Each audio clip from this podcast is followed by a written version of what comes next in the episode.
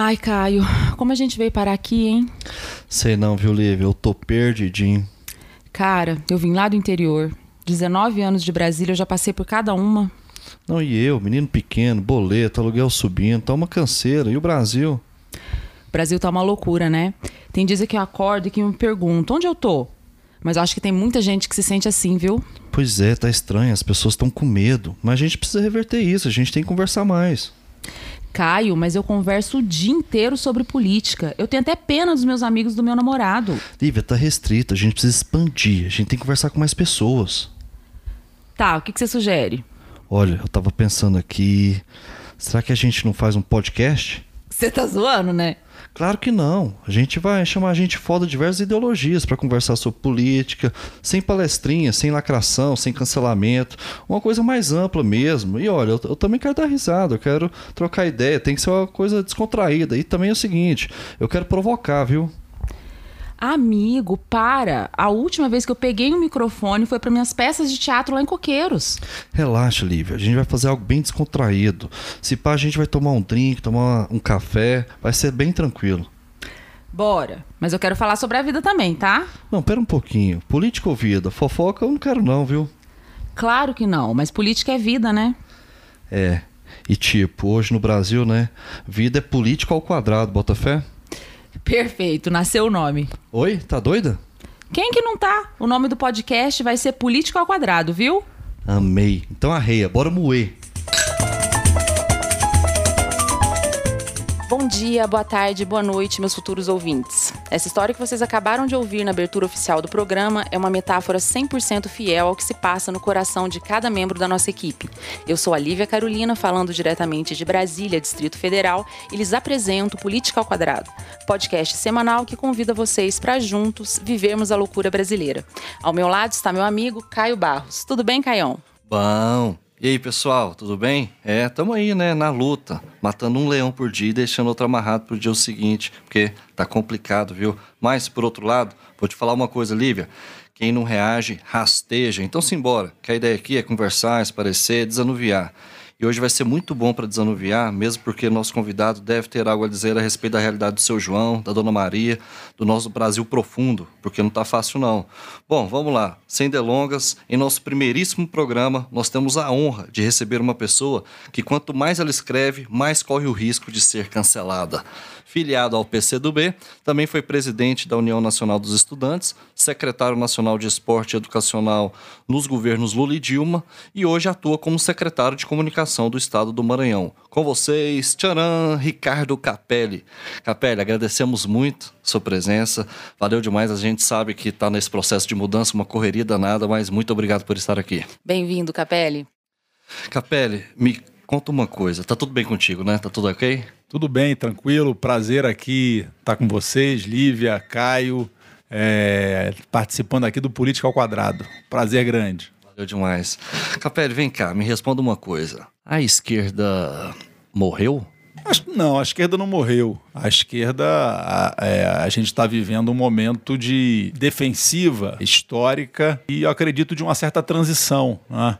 Quando a gente olha para a esquerda, quer dizer, a esquerda ela, ela vive uma certa transição nesse momento, que tem aspectos de crise também, é produto da transição que a gente vive na sociedade brasileira também. Né?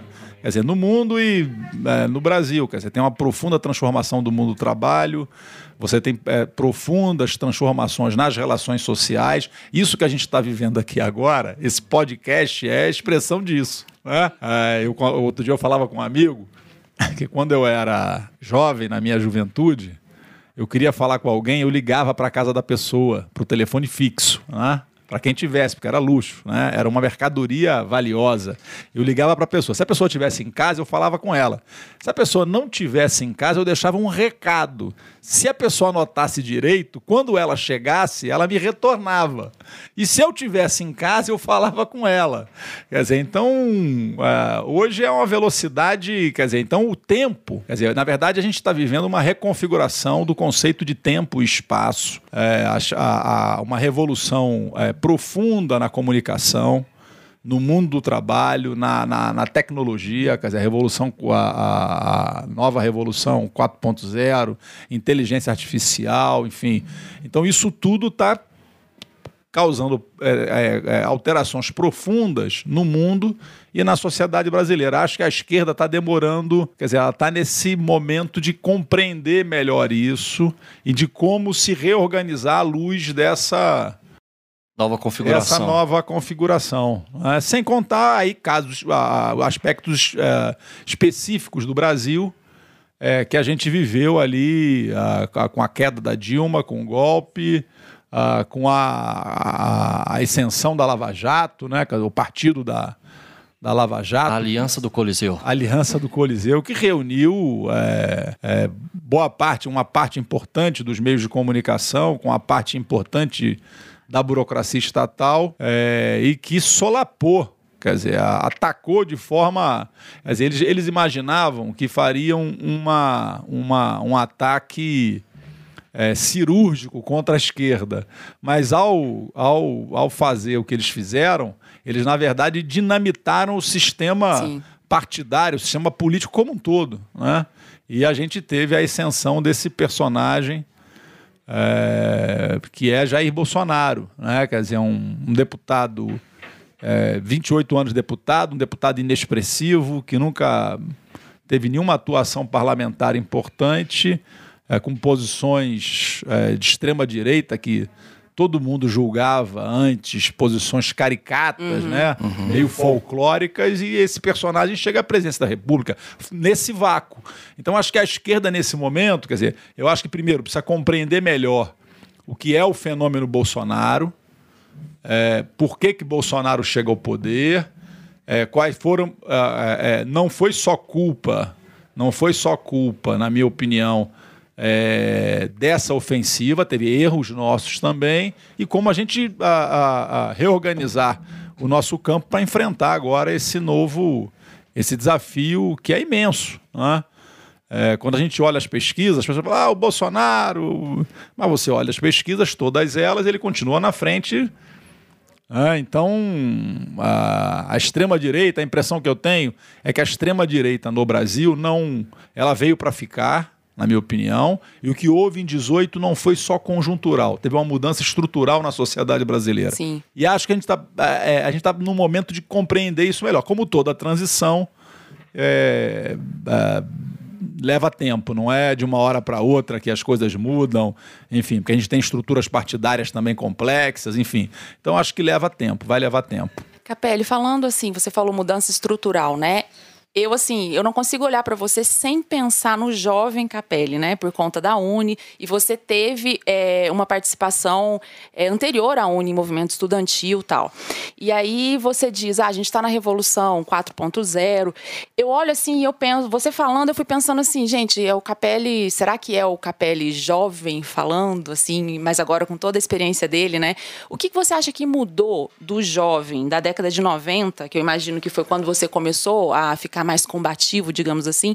O que, que você acha que mudou do jovem da década de 90 para o jovem de agora que opta ou por lutar por mudanças mais progressistas ou por apoiar um governo como o do Bolsonaro? Qual é a mudança estrutural que você vê na juventude mesmo?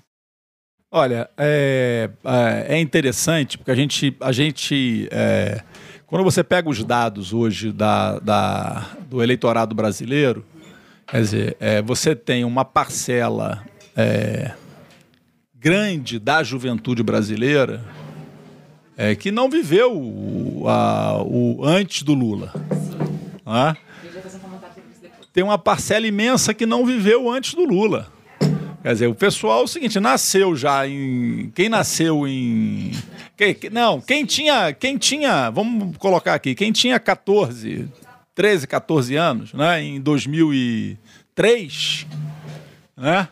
Esse cara, esse cidadão, ele nasceu assim, nasceu enquanto, enquanto ser social, enquanto cidadão, porque ali até 13, 14, 15 anos, né? Aí você começa a olhar mais para o mundo, né? Uhum.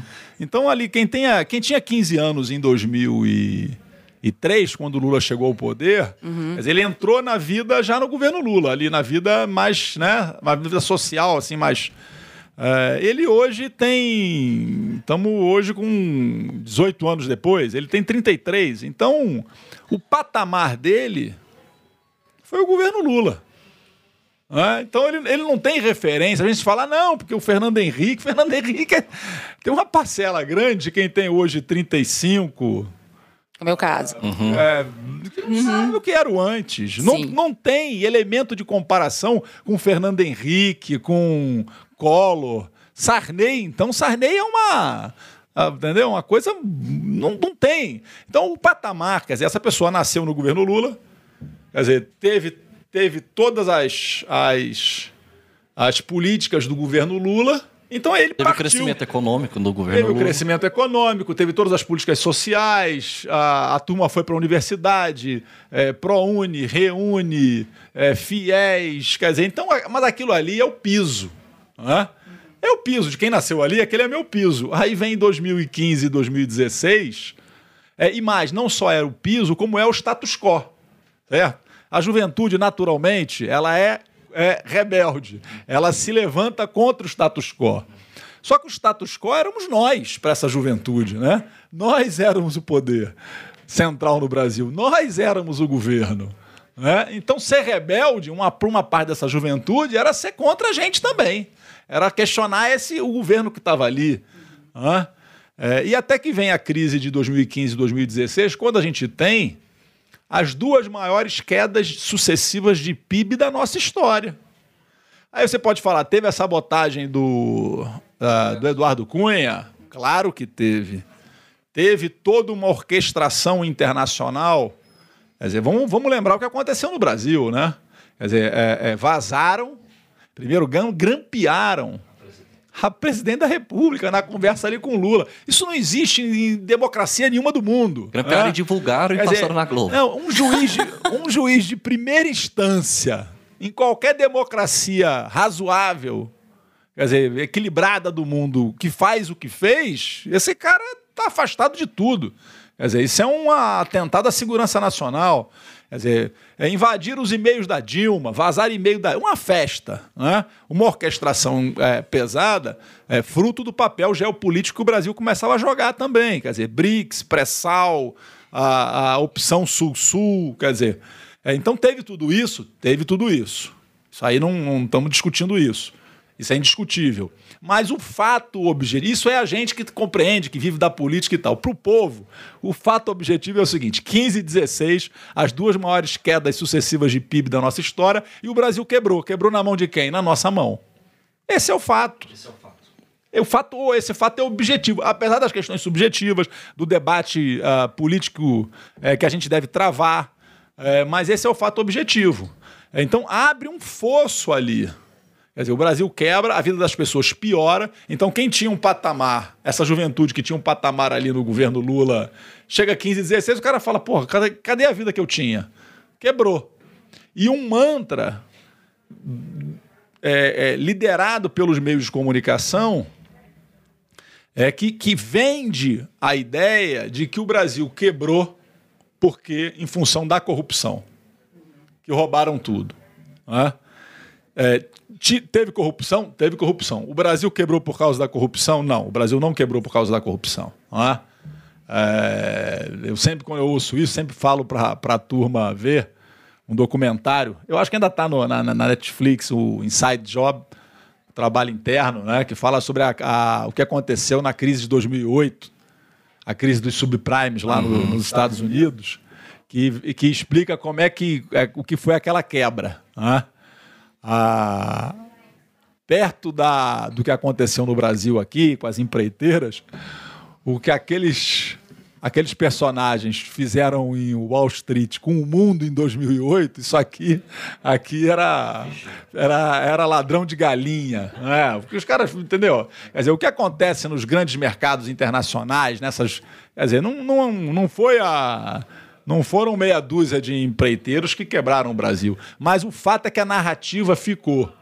Né? A narrativa de que o Brasil quebrou por causa da corrupção e na ponta a vida das pessoas melhorou.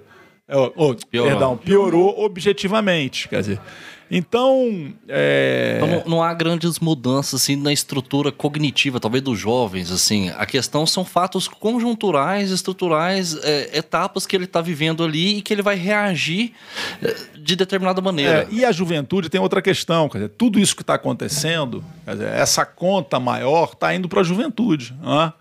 Sim, Você maior desemprego. Desemprego. Uh, uh, você vai, você vê a questão dos aplicativos é, Uber, o iFood, a turma entregando e tal, é a juventude que está ali se virando. Se virando. é a juventude tentando se virar. Sim. Quer dizer, então, é, você tinha uma vida mais ou menos equilibrada, uh, essa vida piora, uh, tem um, um, um, aparato de comunicação dizendo que isso aconteceu porque houve a corrupção, porque a esquerda roubou tudo, que é tudo corrupto, tudo ladrão, a minha vida piora, quer dizer. É, então isso cria um ambiente é, é, é hostil. De, hostil. Né? não só, mas além disso também tem trans, essas transformações criam novas novos uh, uh, mecanismos de interação e comunicação também. Uhum, né? dizer, não, não é mais daquela forma tradicional. Né? A comunicação de massa hoje ela é, é customizada, é um a um. Né? É, Donald Trump gastar, num período da campanha dele, a, a presença da República dos Estados Unidos, chegou no momento que ele chegou a gastar um milhão de dólares dia no Facebook, fazendo com análise psico, psicológica, psicossocial das páginas, inteligência artificial, big data, dando. É, colocando publicidade um a um. Né? É, então, isso, essa, essa, essa transformação também Uh, mudou muito a forma como a juventude se relaciona, a forma como a juventude se comunica. Uh, e acho que a gente saiu um pouquinho atrás. O campo progressista sai um pouquinho atrás nisso. Basta ver aí que os maiores.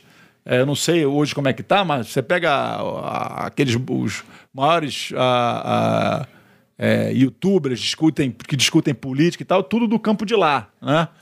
É, então acho que é, é, é um desafio para a gente ainda, né? Mas a juventude, a juventude continua sendo o que sempre foi. Agora ela, ela vai sofrendo as pressões próprias é, do momento histórico que ela tá da sua época, né? Capelli, eu, eu queria voltar um pouco em 2018, porque em 2018, é, antes da campanha, nenhum analista político dava que o Bolsonaro seria eleito, tal. A galera estava um pouco menosprezando ele.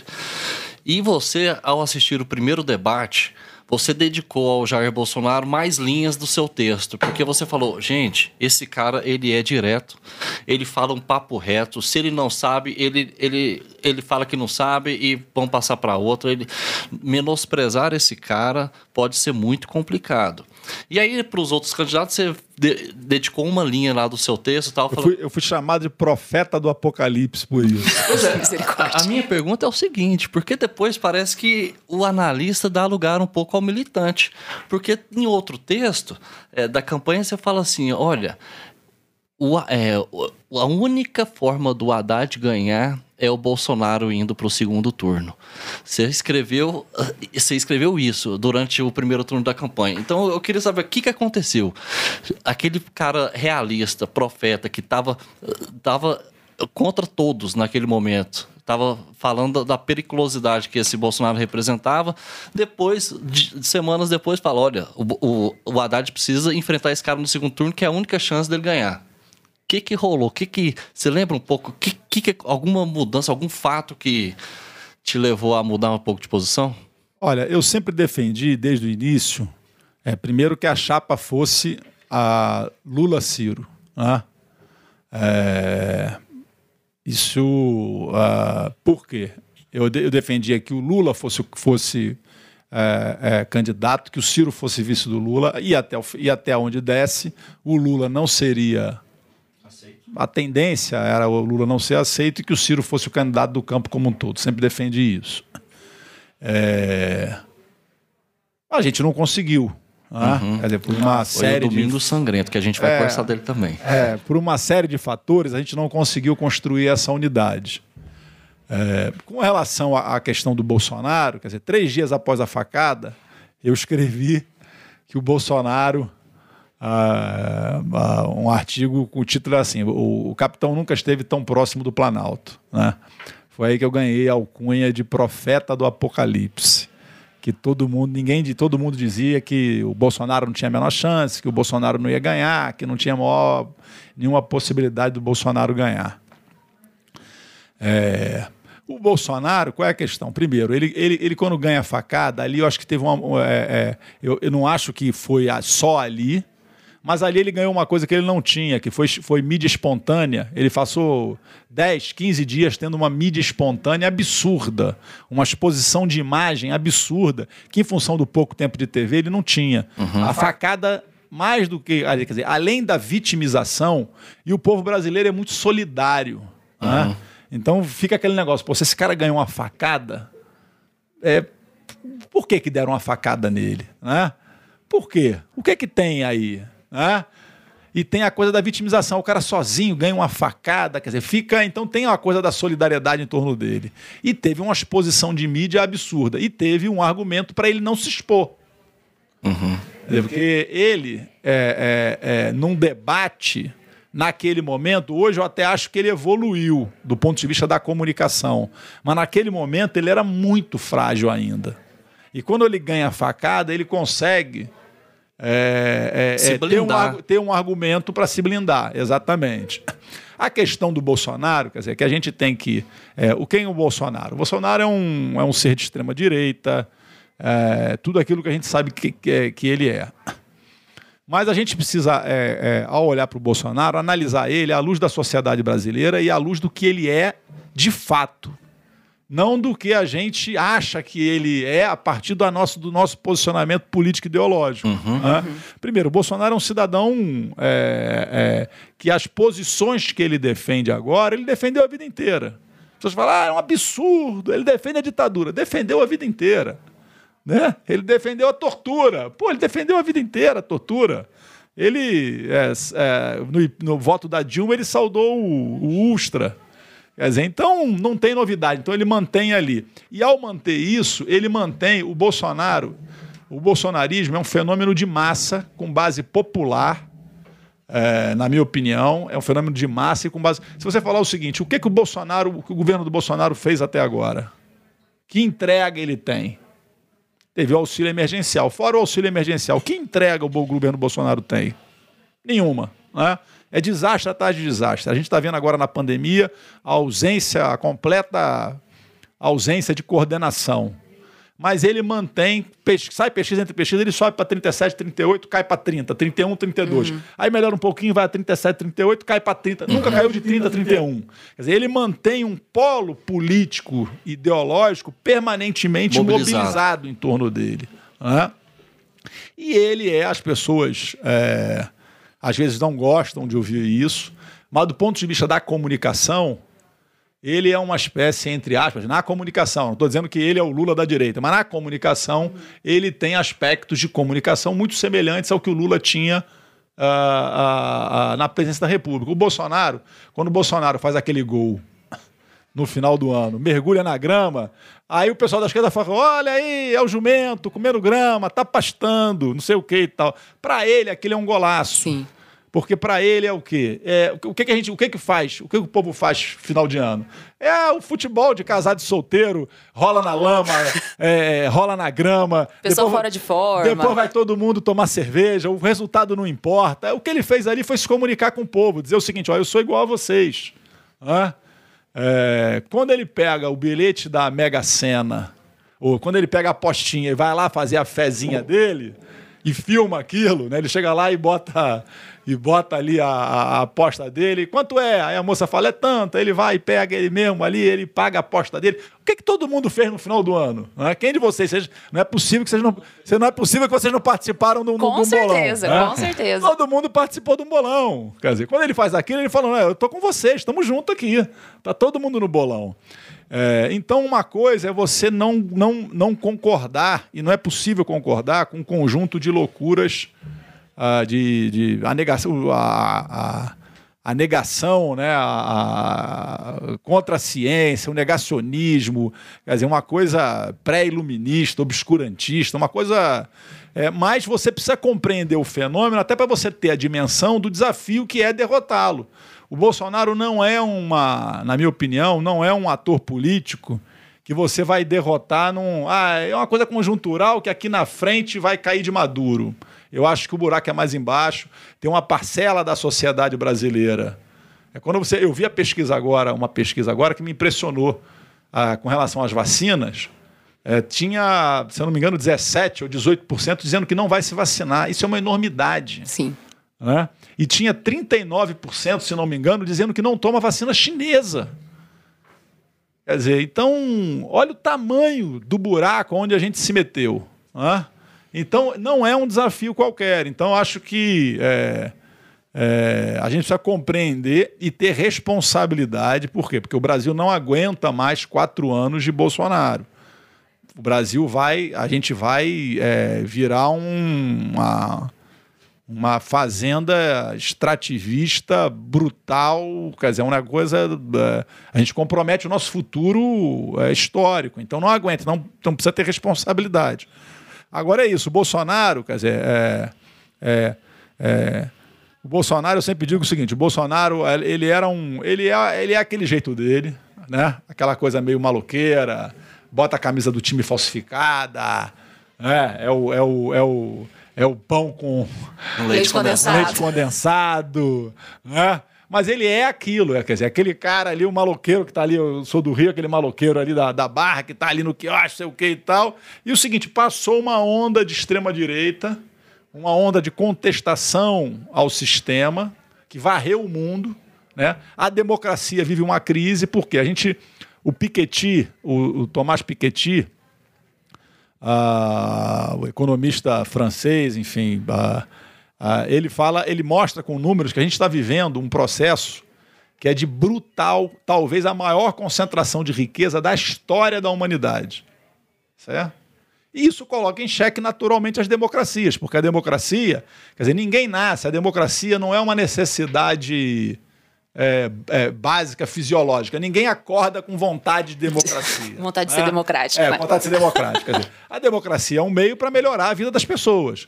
Qual é o fato? É que com, a, com esse processo de exclusão brutal, de concentração brutal de riqueza, a democracia não está conseguindo entregar a melhora de vida das pessoas. Ela entra em crise em função disso. E quem está capitaneando isso, é, parte disso, capitaneando o questionamento à democracia, esse sistema, é a extrema-direita. Então, essa onda, que foi a onda do Trump, quem elegeu o Trump nos Estados Unidos? Né? É, em boa parte, os trabalhadores que viram os seus empregos irem para para a China, para Singapura, quer dizer, para a Ásia. Essa coisa contra a China é o quê? É a coisa do seguinte: devolvo os meus empregos é, é, tem um discurso ideológico na, na superestrutura. Na base, o que pega é o seguinte: é o devolvo meus empregos. Né? O Brexit foi o quê? O Brexit, né? O Brexit foi o quê? É o. É o a, a, é, é, é, é vamos voltar a ter controle, Sim. né? O, o controle da nossa do, política monetária. É, nossa... é, take back control, do Dominic Cummings. Quer dizer, vamos Quer dizer, por quê? Porque nossos empregos estão indo embora, nós estamos sem. Então, a União, sair da. que é a falácia, quer dizer, sair da União Europeia é você retomar o seu controle e, e uh, no subjetivo, retomar o controle da sua vida. Então, tem uma onda de contestação que a extrema-direita. O Bolsonaro é o quê? Ele é essa onda? Não. O Bolsonaro é o maloqueiro, surfista, que viu a onda passar, entrou na. subiu na prancha e surfou a onda. Né? Mas essa onda, e a ela esquerda existe. tomando caldo atrás de caldo. Caldo atrás de caldo. Mas essa onda existe, vamos ver. Capelli, é, eu vou fazer uma pergunta que eu acho que eu vou fazer muitas vezes no, ao longo do, do, nosso podcast. Eu fiz pro, pro Natal, nosso padrinho, no, no nosso primeiro piloto, e eu vou fazer para você. É, em 2018, aquele, todo aquele debate, né, principalmente no, no segundo turno, eu ouvia muito de conhecidos e até de amigos mesmo, que. E assim, um detalhe: pessoas esclarecidas, pessoas com um poder aquisitivo mais alto. E eu ouvia muito elas dizerem que elas iam votar no Bolsonaro porque elas tinham que votar como se fosse uma escolha de Sofia, entendeu? Tipo assim, olha, tem um revólver na minha cabeça e eu tenho que votar, que votar no Bolsonaro. Como se a pessoa não pudesse anular, como se a pessoa não pudesse votar em branco, como se a pessoa não pudesse ir para a praia, né? E aí quando você eu no caso, né, eu perguntando, gente, mas vocês não acham, né, tal, plano de governo, a história, tal, é, a pessoa falava é, categoricamente que ela não tinha nada a ver com o Bolsonaro, que não, tipo assim, eu não tenho nada a ver com essa pessoa. Você acha possível uma pessoa votar num candidato de extrema direita, qual seja, sem ela se enxergar em alguma coisa que ele disse? Você acha isso possível? É porque no segundo turno a pessoa não vota, no segundo turno a pessoa veta. A eleição, como é que funciona? No primeiro turno, a pessoa vota. Ela vota no candidato dela. No segundo turno, ela vota contra, ela, ela, ela não quer que ganhe. Quer dizer, então no primeiro turno ela vota, escolhe o candidato. No segundo turno ela olha, quem é que eu não quero que ganhe? E ela veta. O segundo turno é veta. Então quem votou não queria que o Haddad e o PT ganhassem a eleição.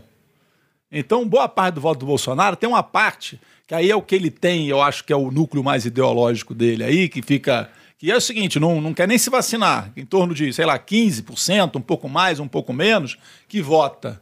E boa parte do voto foi veto. Foi veto, foi o antipetismo muito forte, turbinado pela mídia, pela condenação é, indecente é, que impuseram ao Lula. Então ali é, foi o veto. E agora, e, e, tem a coisa também da pessoa, muita gente que às vezes vota e, de, e diz que não vota, é, por quê? Porque por uma certa. Uma, tem parcelas da sociedade que é, tem também uma certa é, vergonha é, de dizer que vota no, no cara da camisa. Da, o cara tá de chinelo, cada um de uma cor, da camisa que come a grama, que se joga, que pula na, na praia do barquinho. Quer dizer, aquilo ali é meio estranho. Nesse sentido, é um certo preconceito de uma certa turma uhum. que também manifestavam ah, muitas vezes contra o Lula, né? De uma coisa meio é, é, de que. Quer dizer, então é, é, é, é o segundo turno é isso. Né? O segundo turno é, é, é um veto. Né? Você escolhe quem você quer derrotar. Já que, a não ser que o seu. Quer dizer, se o seu candidato que você votou no primeiro turno for, aí você repete, você está votando de novo. Mas o, candidato primeiro turno é, são muitos, né? Então, muitas vezes, o senhor não vai, você diz, não, eu quero derrotar, você vota para derrotar alguém. Ou então, seja, é, é, por isso que eu acho que o Ciro, o Ciro ah. fala uma coisa que eu acho que ele é, é, muito lúcido quando ele fala isso, que ele fala, olha, é uma loucura a gente achar que o Brasil... Tem 70% de fascista. Tem, isso é uma, é uma, Sim, é, é uma loucura. E o Ciro está coberto de razão quando ele fala isso. Quer dizer, quer dizer quem, ah, todo mundo que votou no Bolsonaro é de extrema direita, é fascista? Não. Hã? Não. É, então a gente precisa compreender, porque senão a gente entra num discurso também de é, é, é, empurrar essas pessoas que eventualmente votaram no Bolsonaro e votaram às vezes por falta de alternativa. Quer dizer, votaram porque não queriam, estavam ali, quer dizer, o que, que eu faço? Veto quem? Hã? Decidiram vetar o PT. E por isso votaram no Bolsonaro. Então, é preciso a gente compreender isso para quê? Para que a gente, inclusive, consiga é, é, é construir alternativa para esse eleitor. Né? Porque esse eleitor ele precisa ter em quem votar. Se a gente empurrar o eleitor para escolhas. É, é, extremas. É, não extremas, escolhas que conjunturalmente estão desgastadas, ele, vai, ele pode acabar escolhendo de novo o Bolsonaro. Então, esse é, um, esse é o nosso desafio. Sem, é sem, sem profecia do apocalipse. Hein? É. Tô brincando. É. Mas deixa eu te fazer uma pergunta. E continuando em 2018, porque eu acho muito importante a gente compreender todos os meandros de 2018 para a gente talvez não errar novamente. E porque o que está em risco realmente é o que você disse. É o Brasil, o seu futuro, seus jovens, suas crianças, etc. Né? Então, assim, no naquele dia lá das coligações, etc., que era o último dia para os partidos escolherem as coligações, você escreveu um texto lá, é, depois do resultado disso, que foi o Domingo Sangrento, né? Que foi quando o Lula, com seu poder, que naquela época é, ele tinha, é, as pesquisas demonstravam que ele tinha mais ou menos 37% é, de intenção de voto. Quando ele disputava com o Bolsonaro, na mesma pesquisa indicava que o Bolsonaro tinha 18% é, por aí. Então, naquela conjuntura, estava muito forte e a aliança do Coliseu né, não, não trabalhou à toa, é, fez de tudo para vetar essa, essa candidatura dele. E ele usou o seu poder, portanto, né, sua popularidade ainda né, é muito resistente, para estabelecer alguns vetos a alianças de outros partidos, como foi lá negociar com o PSB e a questão da Marília Reis tal, isolou o Ciro e vamos embora, foi com Haddad, etc. Você escreveu isso que se o Lula conseguisse com essa decisão é, vencer a eleição, se transformaria num mito. Se ele não conseguisse vencer isso, as gotas do Domingo Sangrento continuariam pingando por muito tempo. E na eleição da Câmara é, passada, houve o eco do Domingo Sangrento, né? Porque o PT inicialmente queria apoiar o Lira, o Lira estava contra o Bolsonaro, vamos lembrar disso, né? E houve aquele racha em que parte do PT apoiou o Freixo, parte apoiou o Maia, né? Ou seja, naquela época ali, a gente ainda estava sentindo, é, enfim, as dores daquelas decisões, etc., as rusgas. É, e aí eu queria te perguntar, para essa eleição da Câmara, parece né, que o PT, o PDT, toda a esquerda praticamente tirando o PSOL, foram com o candidato do Maia, o Baleia Rossi. Então assim, você acha que passado esse tempo, esses dois anos, essas gotas do Domingo Sangrento, elas estão pingando menos? Como é que a gente vai estancar isso? Olha, eu espero que sim. Acho que esse, esse momento na Câmara é, é um momento já de maior maturidade, quando a gente consegue, pelo menos, o nosso campo é, ter um rumo único. Né? É, e espero que isso se possa se, se configurar é, na construção de um campo para 2022. Porque a, a não será uma eleição fácil. É? É, dificilmente, vamos, vamos aqui é, levantar alguns dados objetivos. Sim. Desde que a reeleição foi aprovada no Brasil, todos os presidentes que foram eleitos foram reeleitos. Todos eles. Certo?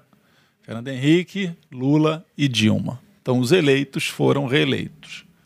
É, então, é, se não acontecer nenhuma catástrofe, é razoável você imaginar que o Bolsonaro minimamente vá ao segundo turno. É, o Bolsonaro ele, crista, ele, tá, ele, cristaliza, ele cristaliza um apoio, mas também cristaliza uma rejeição alta. Mas quando você pega boa parte dos personagens políticos brasileiros hoje, essa coisa da rejeição alta, muita gente tem também. É, porque é uma rejeição que pega uh, no, no presidente mas pega em boa parte do sistema político. Então, também dizer que ele tem uma rejeição alta não quer dizer que ele vai ser derrotado. Agora, ele pode ser derrotado? Pode ser derrotado. Não há dúvida quanto a isso. Por quê? Porque ele ele, ele, ele, ele tem um nicho dele que ele mantém, mas ele, ele, ele tem dificuldade de ampliar pela radicalidade das atitudes que ele toma. É razoável. Aí é o seguinte: a gente tem hoje três. Você tem o bolsonarismo, você tem o campo progressista e tem a oposição liberal. A oposição liberal hoje tem na praça, hoje, quatro candidatos. Né? Dória, possíveis, eventuais candidatos, né? Dória, Huck, Moro e Mandetta. Chamando Moro de progressista, Capelli. Não, não oposição liberal. Oposição liberal. Ah, oposição liberal. É. Ah, mas de liberal? É, tá no campo da centro-direita ali, né? Centro, centro-direita? Ela gosta dele. Não, Ela, não mas ele, ele não representa. Ah. É, não que ah. ele seja, né? O Moro a gente sabe o que ele fez, pois sabe é. o que ele representa. Mas ele circula nessa base política. Né? Entendi, entendi. Até porque a extrema-direita está ocupada. Está ocupada pelo Bolsonaro. Uhum. Não tem espaço para ele ali. Uhum. E ele rompeu com o Bolsonaro e também, ele rompeu né? com o Bolsonaro. Uhum. Então ele ele está nesse bloco aqui que vão tentar construir alguma coisa. Eu não acredito que esse bloco terá mais de um candidato. Eu acho que eles vão que eles vão ter algum nível de convergência. Até porque essa turma é muito mais pragmática do que o campo progressista. Sim. Né? Então eles vão construir algum nível de convergência. Eu não sei quem é a chapa, né? Se é Hulk Moro, se é Mandetta Dória Mandetta, eu não sei que chapa é, mas eles, a impressão que eu tenho é que nem, não, não serão todos candidatos e construirão, quer dizer, essa, essa parcela da classe dominante vai, que tá, faz oposição ao Bolsonaro, vai construir uma candidatura única. E na minha visão, se a gente não construir convergência do nosso lado, eu acho que a gente corre um risco imenso de sequer ir ao segundo turno em 2022. Essa é a minha opinião, talvez reafirmando aí a meu o meu apelido de profeta do apocalipse, entendeu? É, por quê? Porque eu acho que eles constroem algum nível de convergência. É, não é qualquer coisa. Você pega as pesquisas, o Moro, apesar do desgaste que ele tem hoje, continua sendo um símbolo de combate à corrupção. Vamos lembrar que o Moro, apesar de todas as barbaridades que ele fez, de. de não se comportar da, como um juiz. Não, das suas ligações aí, enfim, internacionais, com CIA e etc. Apesar disso, ele continua sendo um símbolo importante, porque. É, ele botou pela primeira vez no Brasil é, é, bilionário na cadeia. Né? Então ele continua sendo um símbolo popular importante. O Mandetta, quer dizer, a pandemia é, empurra o Mandetta. É, é, é, a agenda dele que, que o coloca em evidência. Ele está sempre falando, dando opinião, enfim. É, o Dória dirige São Paulo sozinho é 1,7 o PIB da Argentina. Então ele dirige uma Argentina, mais de uma Argentina e meia. Então não é um ator qualquer. Né? E muita gente é, da e esquerda. O Hulk fala, e o Hulk, todo sábado, fala no Caldeirão para 30 milhões de brasileiros. Né? Talvez vai falar no domingo, né? No lugar do Faustão. Talvez vai falar no domingo. O Hulk, eu falo com meus amigos, se você almoçar no sábado, né? Tomou uma taça de vinho, um copo de cerveja, se você sentar distraído no sofá e ligar a televisão, você chora com o Hulk todo sábado. não é? Você chora com ele, não é? Porque ele é um comunicador Sim. de mão cheia, né? E ele vai lá, entrega a casa e, e, faz a reforma, que é um trabalho belíssimo, mas eu falo assim, ele é um comunicador, então que fala para 30 milhões de pessoas todo sábado. Então, se esses caras se juntarem, é, não vai dar em nada? Fora é, empresariado junto, né? Empresariado, uhum. os, todos os veículos de comunicação. Isso aqui é fortíssimo. Não, e, e, e eles vão trazer políticas de identidade também fortes aí. Eles sim. podem atrair parte da esquerda falando dessa questão do, das identidades também, com sim, certeza. Sim, É que é a, é a, a questão da oposição liberal. Quer dizer, tem, é. tem ideias no campo comportamental é, progressistas, enfim. Então, isso aqui é muito forte. Isso aqui, essa turma não vai brincar essa turma, é, eles vão construir algum nível de convergência. E se do lado de cá a gente continuar do jeito que está, eu espero, torço para que a eleição na Câmara tenha sido um sinal, é, a gente corre o risco de sequer ir ao segundo turno. Porque se a gente continuar com essa, uh, com, a, com, essas, com essa divisão, uh, quer dizer, então o Ciro é candidato, aí o PT tem candidato, aí o Boulos, o pessoal é candidato, Quer dizer, nós temos uma, uma, um espaço na sociedade em torno aí de 25%, talvez um pouco mais, 30%. Se a gente dividir isso em três, quatro nomes, não, a gente não chega. Então, eu espero que a Câmara tenha sido um sinal é, para construir convergência. Né? A gente precisa é, compreender, e eu acho que se a gente construir convergência e for o segundo turno, a gente pode ganhar as eleições. A gente pode ganhar as eleições. É, mas isso vai exigir maturidade das, das lideranças políticas, dos partidos. Capelli, é, ontem o governador Dino deu uma entrevista pro, acho que para a época, e ele disse com pesar, né, que ele acha que a eleição de 2022 vão, é, vai ser dois para lá e dois para cá, tipo dois candidatos do espectro da da direita e dois candidatos é, do espectro da, da esquerda. No entanto, mesmo ele falando com esse pesar, com esse é, pragmatismo, é, ele ele, lá no Maranhão ele está se empenhando pela, pela junção, pela união. Aí, na verdade, era, era sobre um. A reportagem em si era sobre o consórcio Amazônia, né? Que ele fala muito, ele fala assim: não, eu vou chamar o Ricardo Salles, eu vou chamar a Tereza, tal, não sei o quê. Então, tipo assim, eu acho que talvez falte, é, partindo desse exemplo do governador, talvez falte umas. É, ou, que eu, ou pode ser que eu desconheça, né? Que eu não saiba que elas estão acontecendo. Mas algumas atitudes mais é, substanciais mesmo, entendeu? Tipo o, esse próprio consórcio, que o, ele elogiou o Mourão, né, de certa forma, dizendo não, ele participa, ele conversa com o governador, tal. Então, assim, talvez é, esteja faltando coisas mais é, reais mesmo, porque o que acontece nos bastidores, a gente, nós pessoas comuns, a gente fica sabendo de uma coisa ou outra que a mídia traz tal, mas essa coisa como o, o consórcio Amazônia, ela me, me deu assim um, um, ponto de luz, assim, sabe? Tipo, olha, é isso aqui, é trabalho mesmo. O que, que você acha que poderia, assim, na sua cabeça, de ter de mais concreto para essa, essa união? Olha, é, a experiência dos consórcios é uma experiência bem interessante. O Maranhão pela posição estratégica, ele participa do consórcio da Amazônia uh, Legal, participa do consórcio do Nordeste e participa do consórcio do Brasil Central, porque o nosso porto, o porto do, do Itaqui, ele é um canal de escoamento da produção de grãos uh, uhum. do Centro-Oeste. Sim. É, então são experiências. Quando, quando uh, é porque a gente a gente está num patamar hoje no Brasil é tão é, rebaixado que é. quando que, que, o seguinte, um Mourão hoje, porque é o seguinte, um Mourão você consegue, ele dialoga, uhum. Né, ele vai para reunião, dialoga, conversa, é, você conversa com a Tereza Cristina, com o Ricardo Salles, é que, é que com o presidente da República você não consegue conversar. Nós estamos num patamar de elogiar quem conversa, apesar de, de, de posições políticas, ideológicas distintas. Nessa mesma entrevista, é, o governador fala que conversa com a Tereza Cristina, conversa com o Ricardo Salles e ele pontua no final. Apesar de divergências é, políticas, ideológicas de campos diferentes, a gente consegue ter diálogo. Né? É, eu acho que essa postura de diálogo é fundamental se a gente quiser derrotar o Bolsonaro. Acho que nós deveríamos fazer, é, ainda no primeiro turno, um pacto com a oposição liberal, até para evitar é, é, dissidências é, pró-Bolsonaro num eventual segundo turno. Quer dizer, é, porque acho que a gente deveria ter um pacto, o nosso campo com a oposição liberal, de que quem fosse ao segundo turno apoiaria o outro. Eu, eu defendo que isso seja um pacto público.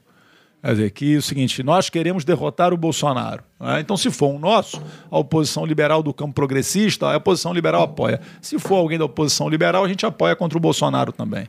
Eu acho que a gente precisa ir construindo maturidade, por quê? Pra, porque a gente precisa ter a noção é, do que, da ameaça histórica que representa Bolsonaro. Quer dizer, quando quase 20% da população diz que não vai tomar vacina, numa pandemia que está matando mais de mil pessoas por dia, você começa a. a, a é, isso, isso demonstra o tamanho do buraco onde a gente está metido. Né?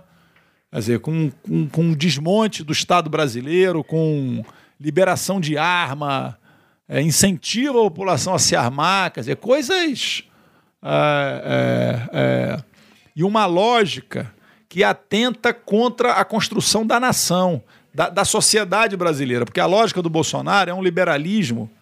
Por que, que o Bolsonaro é, é, zomba da vacina, zomba da. quer que todo mundo se arme? Porque é um individualismo levado às últimas consequências. Sim. Então é o seguinte, na, é, é, a selva, ele defende a selva. Então na selva é o seguinte, é cada um por si. Então não precisa ter Estado cuidando de vacina, não precisa ter segurança pública. Assim, o mais forte sobrevive e todo mundo com a pistola na cintura e cada um se defende, não precisa ter polícia. Quer dizer, é uma lógica. É, é, é a volta à barbárie. O Bolsonaro é a barbárie. Dizer, então, é, é, um erro é, é histórico gravíssimo é, o campo progressista tratar o Bolsonaro como mais um adversário. Né? Não, vamos aqui para uma eleição contra o Fernando Henrique. Não é isso.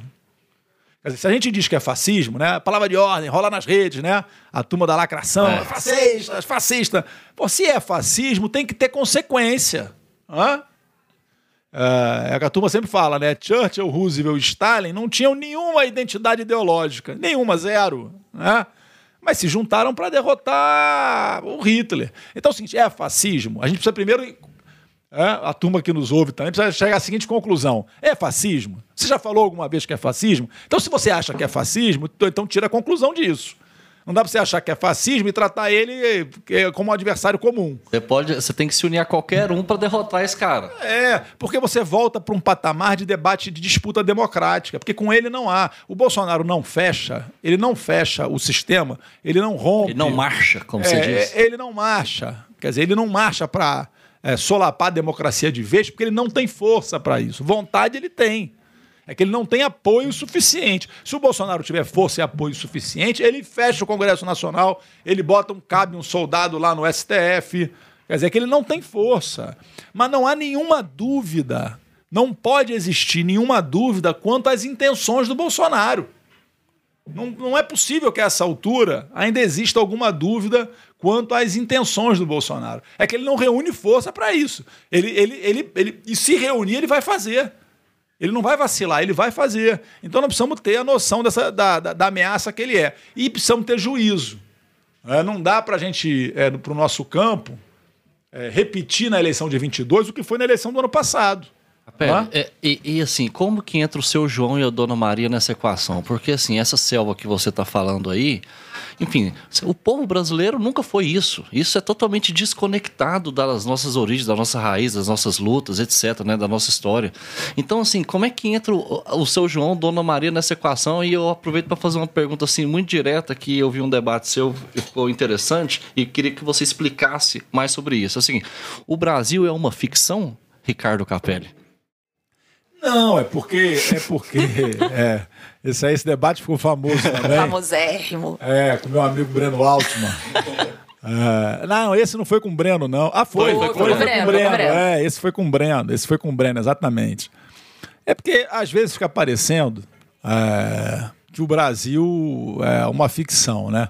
Os partidos políticos, uh, que têm um papel fundamental no exercício da democracia, mas às vezes eles acabam se voltando mais é, para dentro, é, para as suas, uh, para os seus objetivos partidários, é, é, são contaminados aí pela, pela, pela, pela, pela doença de um partidismo descolado do seu interesse maior.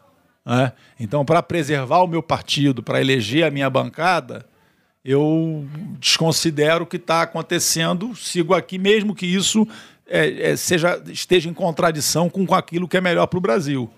Né? É...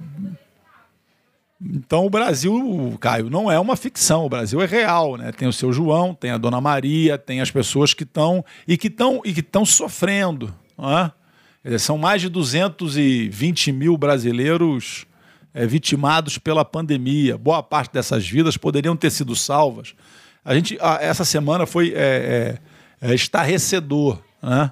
quando a gente vê um assessor do Ministério da Saúde, o cidadão declara que vão morrer pessoas nas ruas de Manaus por falta de atendimento médico, que podem morrer pessoas nas ruas de Manaus por falta de atendimento médico. Ora, ele é o, ele é o Ministério da Saúde. Que isso. Você, você tem, uma, tem uma postura o quê? de contemplação da tragédia alheia, de uma catástrofe humanitária. Quer dizer, é isso que a gente está vivendo. Então o Brasil não é uma ficção. Nós estamos com 14 milhões de desempregados, desemprego aberto.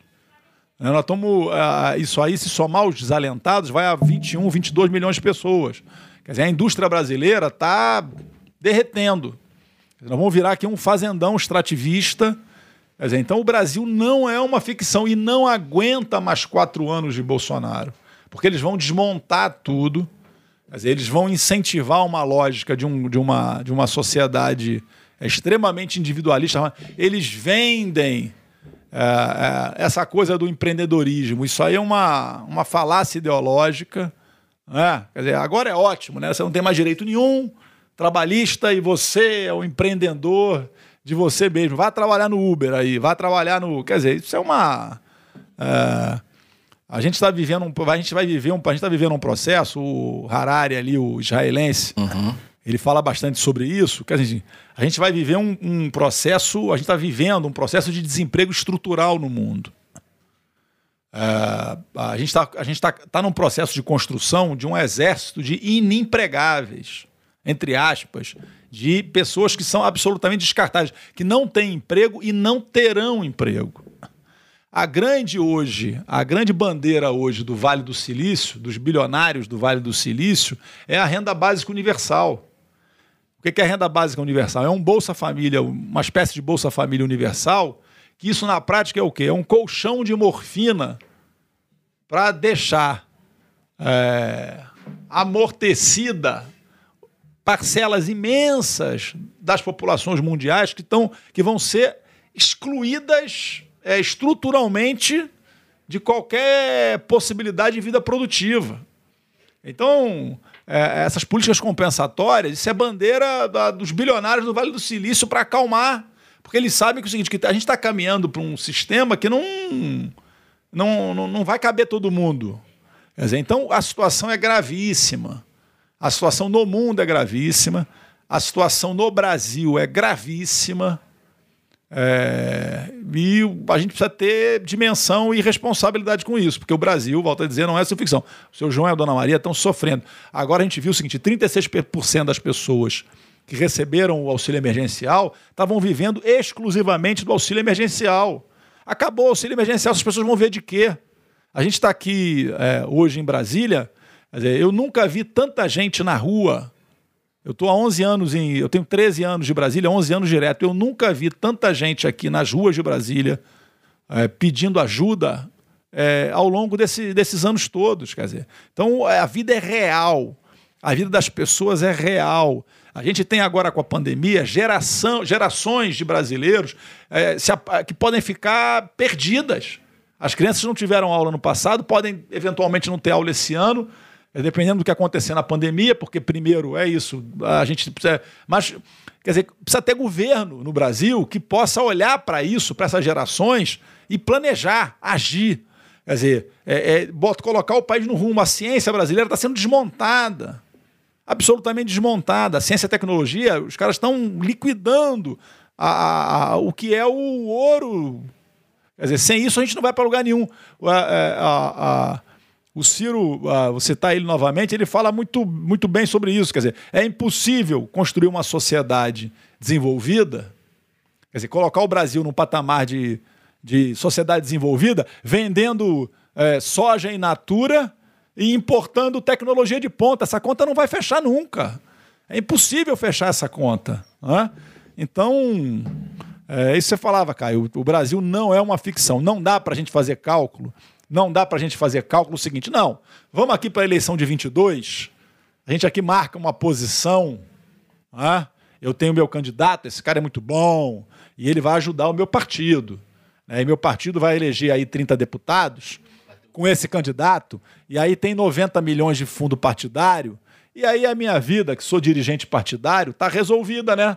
Porque aí eu vou ter 90 milhões, eu sou dirigente partidário, eu fico ali mais quatro anos, 90 milhões por ano, em ano eleitoral isso aí dobra, eu vou para 180 milhões, e aí eu distribuo também, e aí eu estou com a minha vida resolvida por mais quatro anos, e aí na outra eleição, de repente meu candidato não faz mais isso, ele cresce um pouquinho, mas eu mantenho ali a minha vida no meu partido, vou administrando, né? É, e é só que o seguinte, ele vai administrando a vida dele, do partido dele, a bancada dele, mas o Brasil, que Brasil é esse? Quer dizer, então, é, é, não é um momento qualquer da história do país.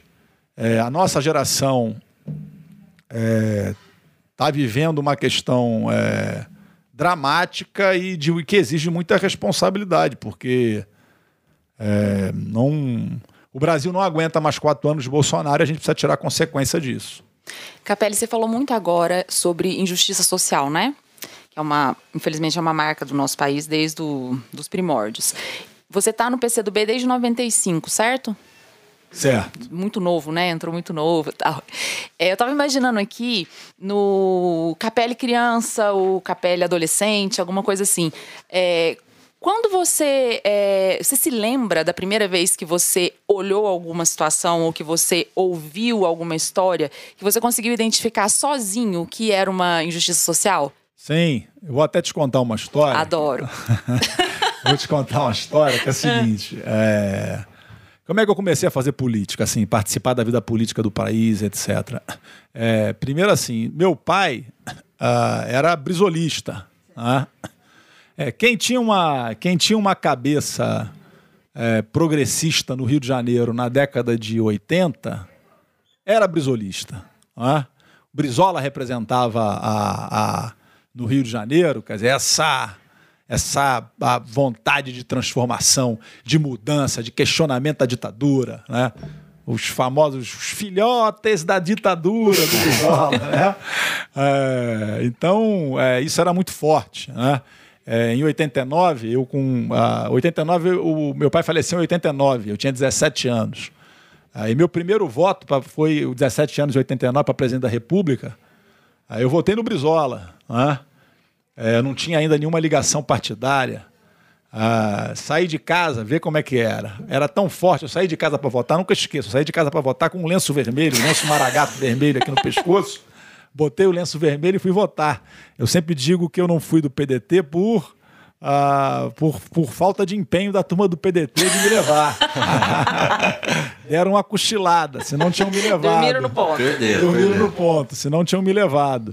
É, é, e eu me lembro, como se fosse hoje, é, dos comícios que eu ia, eu ia assistir porque eu gostava dos comícios, enfim.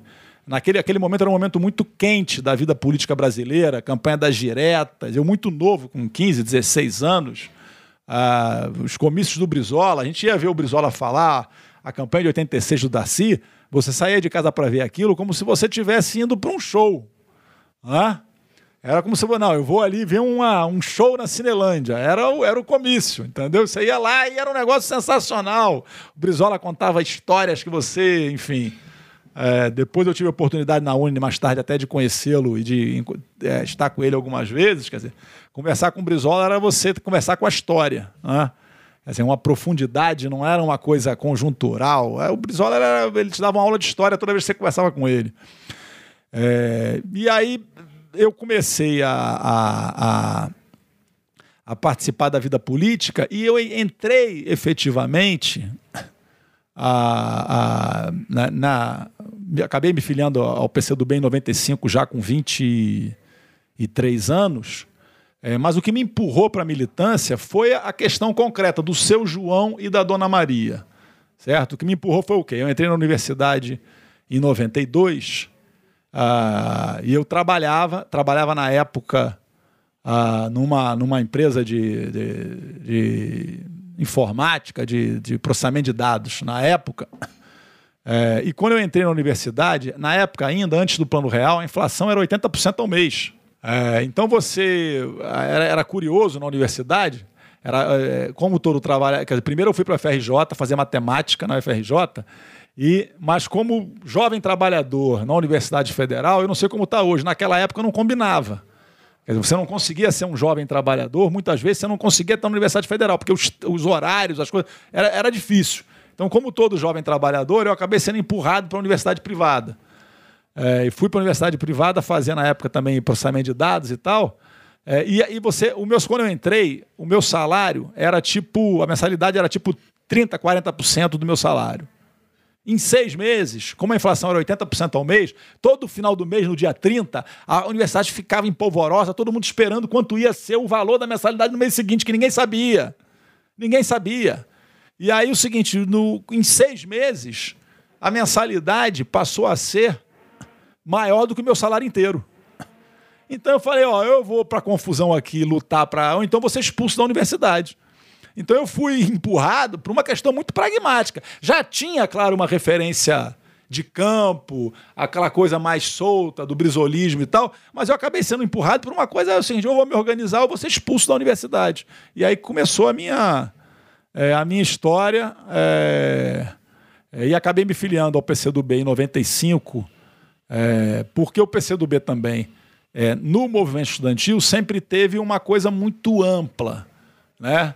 Quer dizer, não, não era uma coisa não era uma coisa estreita, sectária, era uma coisa ampla, uma política ampla que dialogava com a vida do estudante que estava com a dificuldade objetiva dele ali. Quer dizer, não era um discurso ideológico maluco, descolado da, quer dizer, da realidade do cara ali do dia a dia, entendeu? Porque naquela época, se alguém viesse com falar um, entendeu? Ah, viesse falar, fazer um discurso ideológico, falar do Lenin para mim, do Stalin, alguma coisa assim, eu ia falar, pô, meu irmão, tem que pagar mensalidade, tá maluco? Eu ia falar para ele, ó, tá pirado, tá pirado, porque meu problema aqui é pagar mensalidade para eu não ser expulso da minha. Da, da, da- E o PCdoB cons cons conseguia fazer isso de forma muito inteligente e tal, e acabou me recrutando ali é, em. Como você falou, né? Em, em, 95. Em 95. E já são aí 20. Vai fazer 26 anos agora em, é, em, em, em março. Né? Agora, dia 25 de março, eu me filiei justamente no dia do aniversário do partido. Então faz ah. 25, 26 anos. Mas eu procuro sempre, quer dizer, é, é, é, é eu me policio sempre para fugir do, da questão do partidismo, porque eu acho que o partido não é, não pode ser um fim em si mesmo. Né? Dizer, às vezes eu tenho muitas posições até que eu sofro críticas e tal, mas porque nós precisamos pensar no conjunto. Né? A gente faz política para transformar a, a, a transformar o país, para transformar a vida das pessoas. Né? A gente não faz política, eu pelo menos não faço política é, pensando é, no fundo partidário, no partido. Não, é, não tem cabimento isso. Pensando, pensando em partido, né? ano que vem o, o PCdoB vai fazer 100 anos. Né? E está passando por discussões internas. Você até mencionou isso já relacionado talvez a um descolamento, não, não de discurso, porque tem um programa muito bom. Você fala que o PCdoB tem um programa muito bom de desenvolvimento, tal. Mas assim, é esse termo, comunismo, essas bandeiras, essas cores, etc. Você fala da gente querer retomar, a gente precisar é, retomar o verde e amarelo, né, que, que se perdeu.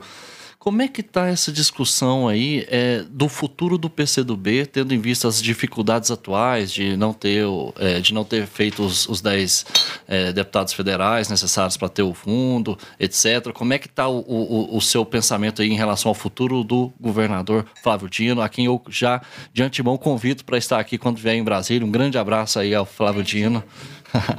então eu queria que você abordasse um pouco isso, porque é, é, ano, ano que vem vai fazer 100 anos de partido e tem muita gente falando: olha, o PCdoB não vai mudar de nome, a gente não vai mudar de cor, porque não teria lógica a gente fazer isso 100 anos depois dessa, dessa longa história de muitos quadros e muito pensamento e, e coisas muito boas que o partido deu ao Brasil. Olha, cara, o PCdoB vai fazer esse ano o seu congresso e vai definir uh, o seu rumo. Né? É, o que eu defendo uh, que eu acho que é importante, não defendo para o PCdoB, mas eu acho que o conjunto da esquerda brasileira, é, a gente deveria refletir sobre a necessidade histórica da gente é, conformar, tá dentro de uma outra. Uh, ter, sem, é, sem prejuízo de manter as identidades partidárias, mas acredito que o ideal seria a gente ter uma frente eleitoral é, nos moldes do que foi construído no Uruguai, a Frente Ampla do Uruguai, nos moldes do que existe na África do Sul, uh, do Congresso Nacional Africano. A gente ter uma frente eleitoral onde a gente pudesse, orgânica, que a gente pudesse marchar junto nas eleições. É, é, aí vamos voltar ao Bolsonaro, que eu acho que as pessoas não entenderam é, ainda também, que é o seguinte: o Bolsonaro entrou em cena e a extrema-direita entrou em cena houve uma mudança estrutural. Eu sou de um tempo que o cara se dizer de direita, ninguém se dizia de direita. As pessoas tinham vergonha de se dizer de direita, porque direita era associado a, a, a tortura, a assassinato. Inflação também. A, era tudo que não presta. Hã? Tanto que a pessoa foi fugindo, era o PDS, era não sei o que, era o PFL, o pessoal foi fugindo, né? Até que o PFL e o PDS virou democratas. É o DEM, é o democratas. Porque as pessoas fugiam de qualquer associação com a direita. Ser de direita era feio. Ninguém queria. Hoje mudou. As pessoas têm orgulho de se dizer de direita. Eu sou de direita. E fala com orgulho. Dizer, então, isso é uma mudança estrutural na sociedade brasileira, que, na minha opinião, veio para ficar. Tem uma parcela da sociedade brasileira que sempre foi de direita, de extrema direita, mas que se escondia ali por dentro do PSDB em alguns momentos, por dentro de outros em alguns momentos. Esse pessoal, agora, não. Está com o peito estufado e tem orgulho. Então, é, uma, é errado a gente imaginar que as eleições daqui para frente vão ser como foram é, no período anterior, ali no, é, é, anterior ao Bolsonaro, pós-redemocratização. Mudou.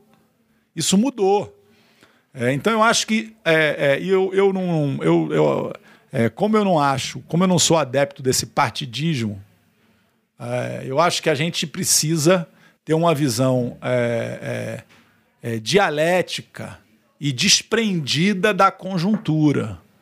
Quer dizer, não adianta a gente ficar agarrado a dogmas, a nenhum tipo de dogma. É, que não é. conversa com o seu João, com a dona não, Maria. E, não, e descolado da realidade política é, é, do país, histórica, contemporânea. Não adianta você ficar agarrado no dogma. Então, por isso que eu acho que o melhor para o Brasil, para o campo progressista, seria a gente estar tá dentro é, de uma mesma frente eleitoral orgânica. Né?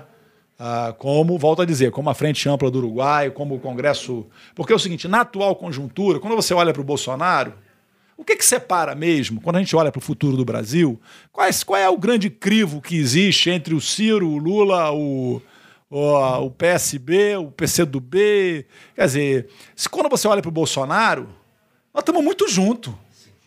Né? Não podemos estar muito longe. Né? Quando você fala, não, estamos no poder, aí tem uma diferença aqui, outra diferença ali. Né? Que, é, que é um negócio que eu acho que vai ter a, a, a que eles vão chegar numa convergência na centro-direita. O pessoal fala, não, a centro-direita, o pessoal fala assim, a direita se une por interesse, a esquerda se divide por ideias. Né?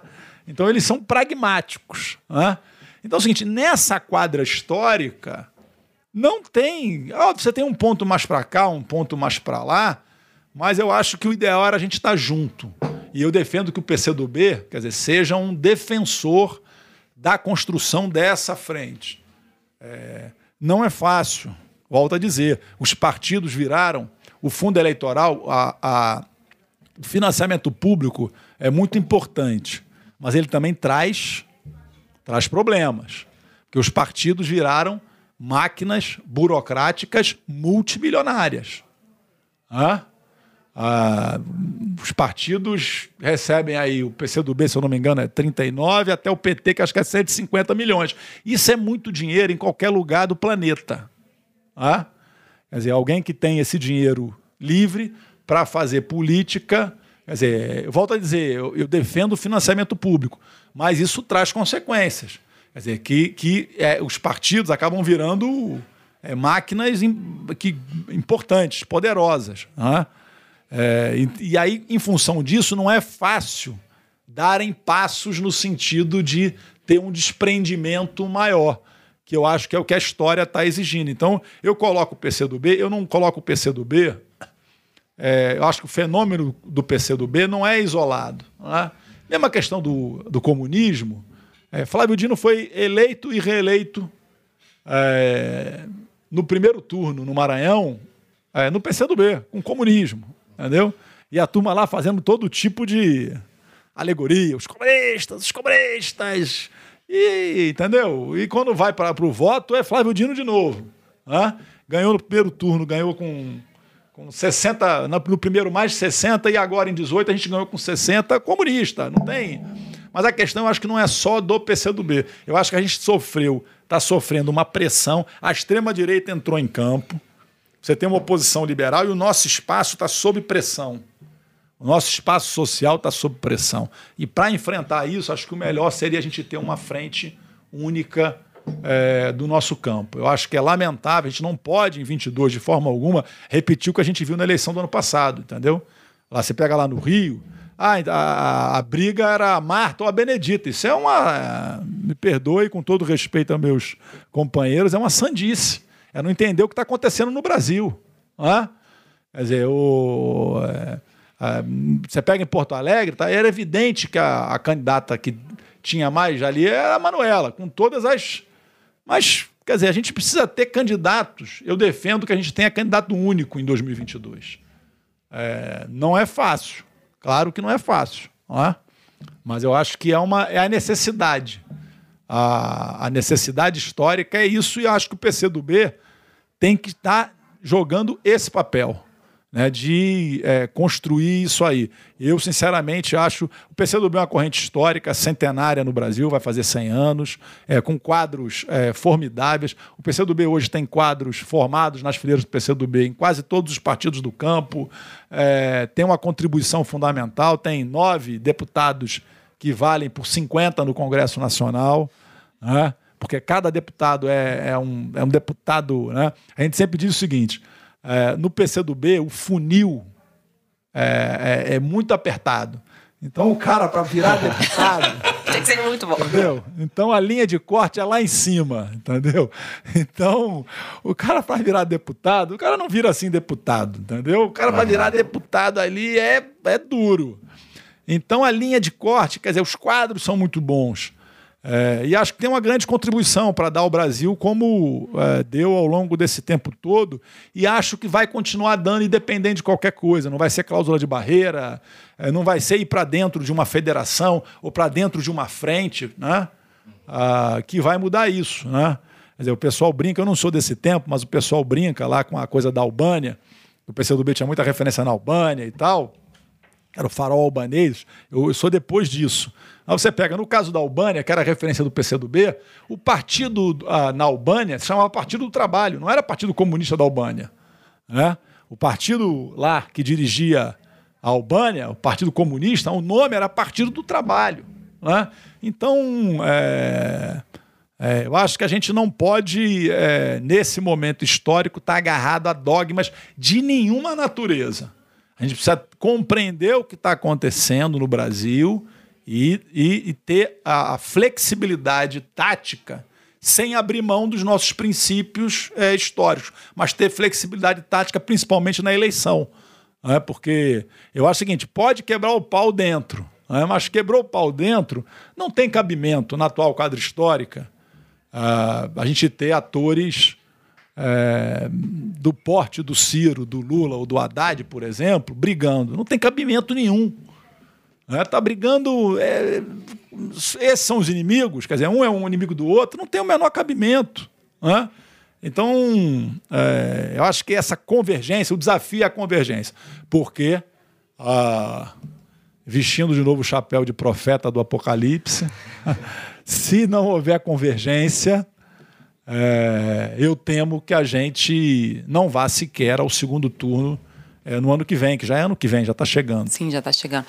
Capelli, é, até 2022 é, a gente tem é, uma eleição da Câmara, né, do Senado, é, nós já falamos sobre isso, e talvez, né, é isso que eu queria te perguntar, se é essa narrativa, ela existe mesmo, quanto que ela é só é, jogar para a torcida, o que você acha possível.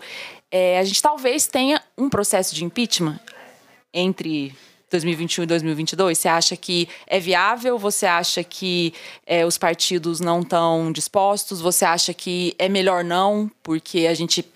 É traumático, né? Todo mundo sabe. O que, que você acha disso? Olha, e não existe na história brasileira é, presidente impeachmentado com 32% de ótimo e bom. Né? Então, impeachment não é vontade política. As pessoas às vezes ficam comprando o Rodrigo Maia. Ah, por que, que não botou impeachment? Quer dizer, não, ah, o presidente da Câmara, ele não. Ele conduz assim, o poder é, é, é ele mesmo e as suas circunstâncias. Né? O poder não é absoluto. Né? O poder ele está inserido é, nas circunstâncias. E as circunstâncias são: a gente tem um presidente da República que hoje tem 32% aí, nas pesquisas essa semana, se eu não me engano, de ótimo e bom, deve ter aí 20 e pouco de regular. Não existe na nossa história é, impeachment com esse patamar. Seria uma novidade. Né? A Dilma, quando caiu, acho que tinha. Nove. Nove. É, o Collor, acho que era. O Collor, se eu não me engano, se eu não me estou enganado, acho que era oito. Quer dizer, então, era um esmagamento, quer dizer. É, popular é, importante. O Bolsonaro, ainda no Congresso, ele, ele adotou um mecanismo. O que, que o Bolsonaro fez? Ele não colocou os partidos. Ele está ameaçando fazer isso agora, mas ele não colocou as estruturas partidárias na esplanada e ele estabeleceu uma relação com os deputados direta através das emendas. Ele turbinou emendas parlamentares. Então ele, ele montou uma linha direta. Porque também assim, ele bota a emenda para o deputado, o deputado bota a emenda com o prefeito, e qualquer confusão que der é o, é o deputado com o prefeito. Ele meio que se blindou nisso. Quer dizer, ele, ele, ele construiu uma, um, um presidencialismo de, de emendão. Né? É, então é o, é o presidencialismo de emendão que ele montou. Então ele monta, a base que ele monta no Congresso é através de, de emenda. Os deputados, eu converso com deputados é, mais antigos, quando eles veem o que os deputados recebem hoje de emenda, eles falam: nunca na história os deputados tiveram tanto dinheiro. Dizer, então ele montou. Então não é simples. País quebrado. É, mas não é simples. Não é simples é, é, o impeachment do Bolsonaro. É uma necessidade? Óbvio que é. Porque assim, tá, não é mais uma necessidade, não é questão é, política ideológica, é necessidade pragmática, objetiva. Está morrendo gente todo dia. Está morrendo gente asfixiada em Manaus. Quer dizer, a Ministério da Saúde, o cara declarou essa semana que vai morrer gente na rua por falta de atendimento. Dizer, a confusão da vacina, eu, a gente está acompanhando, a gente acompanha, obviamente, pela nossa função, não existe nenhuma coordenação desde o início. O Maranhão, no início, o governo do Maranhão, a gente, para conseguir respiradores, comprou os respiradores e teve. Vai sair um livro agora, inclusive, chamado Operação Etiópia. Porque a gente teve que montar uma operação para trazer os respiradores da China via Etiópia, porque no auge da pandemia, se posasse na. se o avião é, descesse na Europa, era confiscado. Se descesse nos Estados Unidos, era confiscado. Não, tivemos que montar uma operação via Etiópia para chegar aqui no Brasil os respiradores para socorrer a população do Maranhão.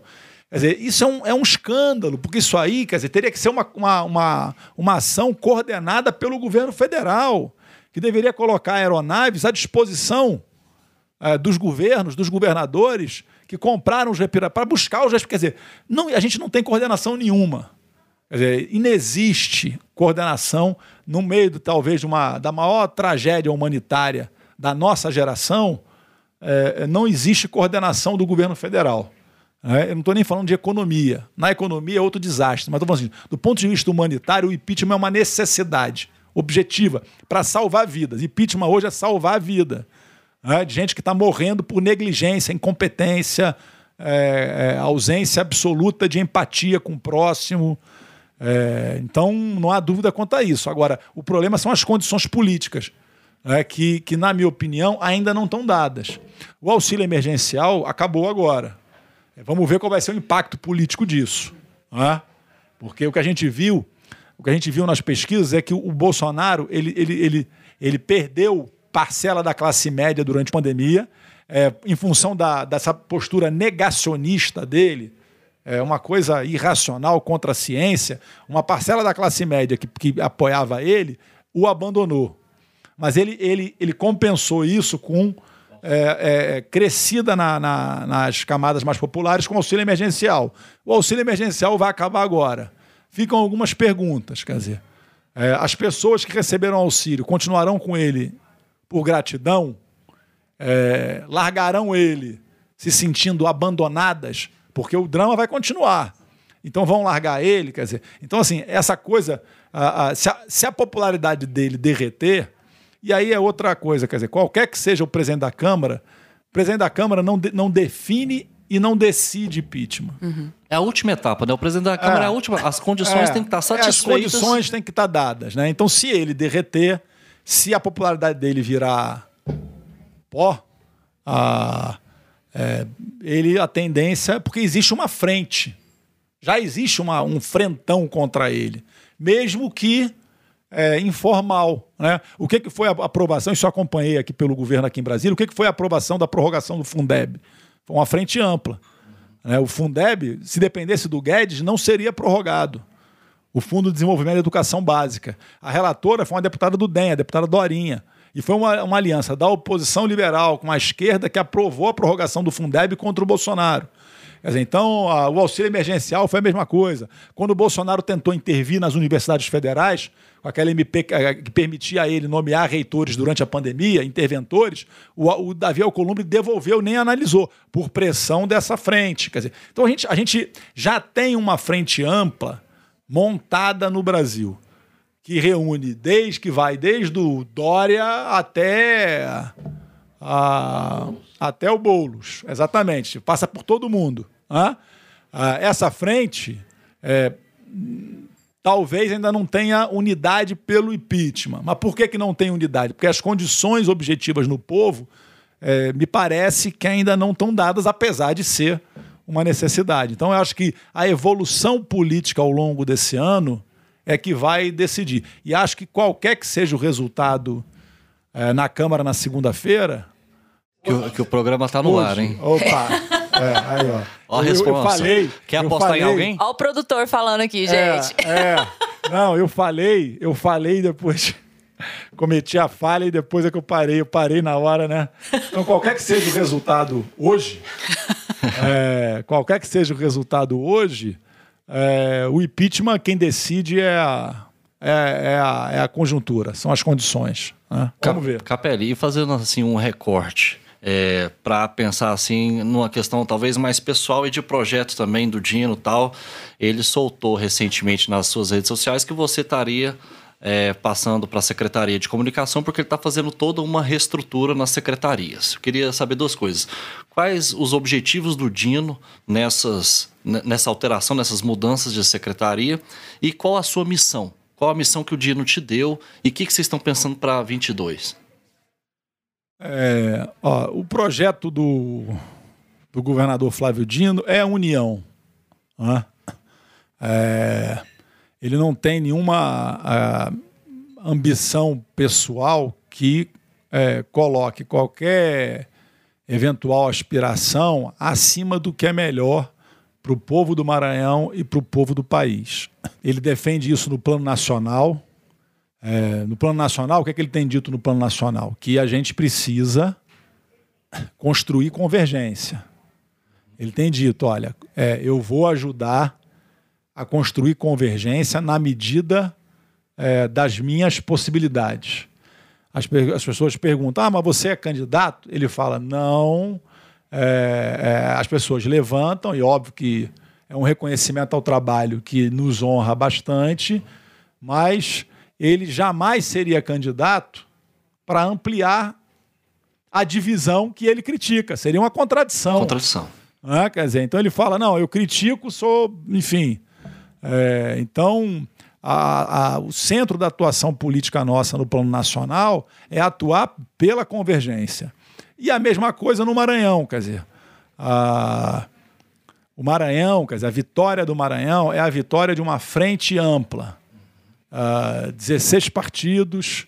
Ah, No Maranhão, o governo tem o PCdoB, o PT, o PDT, o PSB, o DEM, eh, o PTB, o PL, o PR, o Republicanos, eh, tem eh, eh, o PROS, eh, tem variados eh, partidos, dos mais. É uma frente ah, que começou em, em 2014, na eleição de 14, com uma frente anti-oligárquica, para colocar o Maranhão é, no caminho do desenvolvimento. Vocês terem uma ideia, a gente assumiu o governo do Maranhão é, e o governador o Flávio sempre é, falava é, que na educação, por exemplo, é, a gente tinha desafios de três séculos diferentes. A gente assumiu com o Estado ainda possuía quase mil escolas de taipa, em pleno século XXI. Não o governo do Estado, mas em parte o governo e prefeituras. Mas o Estado, é o Estado como um todo. Taipa, para quem não está nos ouvindo e não sabe o é que é, é barro e palha. Escolas de barro e palha em pleno século XXI. Então você tem a agenda desde a, do século, do final do século XIX, a agenda do, do, do tijolo, do cimento, da estrutura de alvenaria. Você tem a agenda do século XX, a agenda da, eh, da pedagogia de Paulo Freire, de Anísio Teixeira e companhia. Quer dizer, de você fazer uma revolução não só estrutural, mas uma revolução também no conteúdo. quer dizer, na- Cognitiva, né? é, uma, uma, uma, uma revolução do conteúdo. E você tem a revolução do século XXI, né? que já é a nova revolução tecnológica. Quer dizer, então, foi essa aliança no Maranhão, essa frente ampla em torno desses conceitos que levou a duas vitórias consecutivas. É, e a gente, a nossa missão nesse momento lá no Estado é, é reaglutinar na eleição municipal é natural, faz parte do processo, houve quer dizer, uma, uma pulverização desse campo, é, e a nossa principal missão é reaglutinar esse campo para que o Maranhão continue nesse, nesse caminho. né? É, que é, é, é garantir a, a, é, esse caminho de desenvolvimento. Você pega, a, vou te dar um dado, o Maranhão saiu ontem, é, ontem é, saiu na semana passada é, os dados do CAGED. O Maranhão foi o quarto estado do Brasil é, que mais gerou empregos do ponto de vista percentual e o primeiro do Nordeste em 2020. Quer dizer, numa agenda forte de investimento público contracíclico. Né? Diferente do que é preconizado pelo governo federal, a gente lá fez investimento público. Lançamos ah, no ano passado o plano Celso Furtado. É, 500 milhões de investimento público na pandemia para e isso, o resultado não é por um acaso, o resultado está aí. O Maranhão é hoje o estado que possui a menor taxa de letalidade é, por Covid do Brasil. É, fruto de quê? De, e, e, e, é interessante esses dois dados, porque esses dois dados, eles é, incontestáveis, que são dados inclusive de outros, não são dados do governo do Maranhão, porque eles desmontam o argumento de que cuidar da saúde prejudica a economia. É justamente o contrário. O Maranhão está provando isso. A gente adotou todas as medidas e o estado que tem a menor letalidade é o estado que mais, tá, mais criou emprego. Dizer, então, é, é, é, é, objetivo essa, essa, esse dado. Então, assim, é, o nosso centro lá é fazer isso. Quer dizer, eu na comunicação vou, enfim, é, dar continuidade ao trabalho que está sendo feito e procurar contribuir também é, principalmente nessa questão da, a, a, das novas, a, das novas mídias, enfim, dos novos canais de comunicação, é, para que a gente possa, é, no ano que vem, ter o Maranhão continuando nesse rumo. Entendi. Certo. É, Capelli, olha só, é, qual, vai ser, qual é o papel da Uni agora? Porque, por exemplo, se você for pegar 1968, invasão do Congresso de, de Biúna, é, na década de 2000, muita luta pelo ProUni, pelo Reúne, etc. O que você acha que poderia ser o papel dela agora? Olha, a, a Uni, ela é uma, a, uma das coisas que eu mais é, me orgulho na minha trajetória é ter tido a oportunidade de, de presidir a União, a União, Nacional dos Estudantes. A União é uma escola é, fantástica de, de formação de lideranças, de quadro para o Brasil. E ela está intrinsecamente, a história da Uni é a história da democracia no Brasil. Né? É, foi a Uni que a, ajudou a, a, a no seu nascimento ali a, é, é, é, que a gente tivesse uma posição correta é, na questão da Segunda Guerra, a Uni teve a Uni teve papel fundamental na campanha do Petróleo é Nosso, é, a Uni é, os quadros da Uni tiveram no centro é, da resistência democrática à ditadura militar. Né? A, a, não por acaso, na madrugada de 31 de março para 1 de abril de 64, um dos primeiros atos da ditadura é invadir a sede da Uni na Praia do Flamengo. Né? Depois vai prender todo mundo no famoso congresso clandestino com 800 pessoas. Clandestino com 800 pessoas é Congresso de Biúna, famoso Congresso de Biúna. Depois, na redemocratização, no histórico Congresso é, em Salvador da redemocratização, enfim, aquele processo de abertura, campanha das diretas, enfim. Então, a Uni ela tem uma, uma ligação muito forte com a, com a questão da democracia no Brasil. É, e, e, é a questão central nesse momento no país. Quer dizer, a, o, grande, a, o grande diferencial da Uni é ter sido sempre uma, uma instituição é, plural, ampla e plural. Né?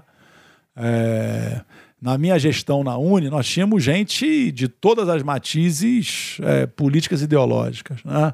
Até, da, até a turma da, na época, que era a juventude do PFL, a JL estava na Uni também. Uhum. Então foi, é, foi essa é, ciência de trabalhar a Uni de forma ampla que, que fez com que ela fosse, e é um caso raro no mundo, de país que tem uma única é, entidade nacional de representação dos estudantes universitários. Na maioria dos países, existem várias é, instituições, porque a, a estreiteza, o sectarismo foi rachando. A Uni não, ela conseguiu ser é única num país de dimensões continentais. Isso é um feito raro. É, e nesse momento no país, eu acho que mais do que nunca, essa, esse momento dialoga com a história da Uni, que é a questão da democracia, né? a defesa da democracia e a defesa, óbvio, que aí é condição inerente à, à entidade, que é a defesa da educação. Né? A educação vive um momento é, muito difícil no Brasil. É, eu ouvi é, do ministro Paulo Guedes, é, ainda o Bolsonaro não tinha tomado posse ainda, é, o, Bolsonaro é, chamou uma reunião com os governadores, com alguns deputados uh, e com o ministro Paulo Guedes.